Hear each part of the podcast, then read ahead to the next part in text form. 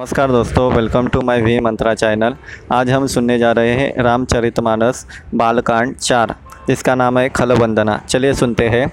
अब मैं सच्चे भाव से दुष्टों को प्रणाम करता हूँ, जो बिना ही प्रयोजन अपना हित करने वाले के भी प्रतिकूल आचरण करते हैं। दूसरों के हित की हानि ही जिनकी दृष्टि में लाभ है, जिनको दूसरों के उजड़ने में, हर्ष और बसने में विषाद होता है।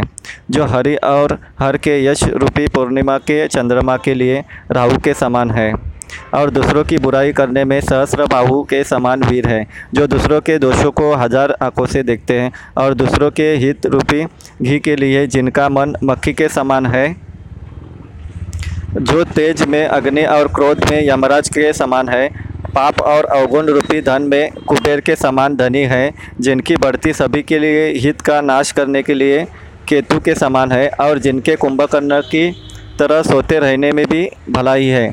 जैसे ओले खेती का नाश करके आप भी गल जाते हैं, वैसे ही वे दूसरों का काम बिगाड़ने के लिए अपना शरीर तक छोड़ देते हैं। मैं दुष्टों को शेष जी के समान समझकर प्रणाम करता हूँ, जो पराये दोषों को हज़ार मुख से बड़े रोज के साथ वर्णन करते हैं।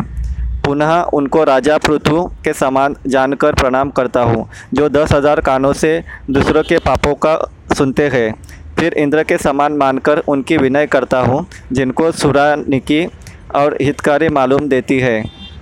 जिनको कठोर वचन रूपी वज्र सदा प्यारा लगता है और जो हज़ार आँखों से दूसरों के दोषों को देखते हैं।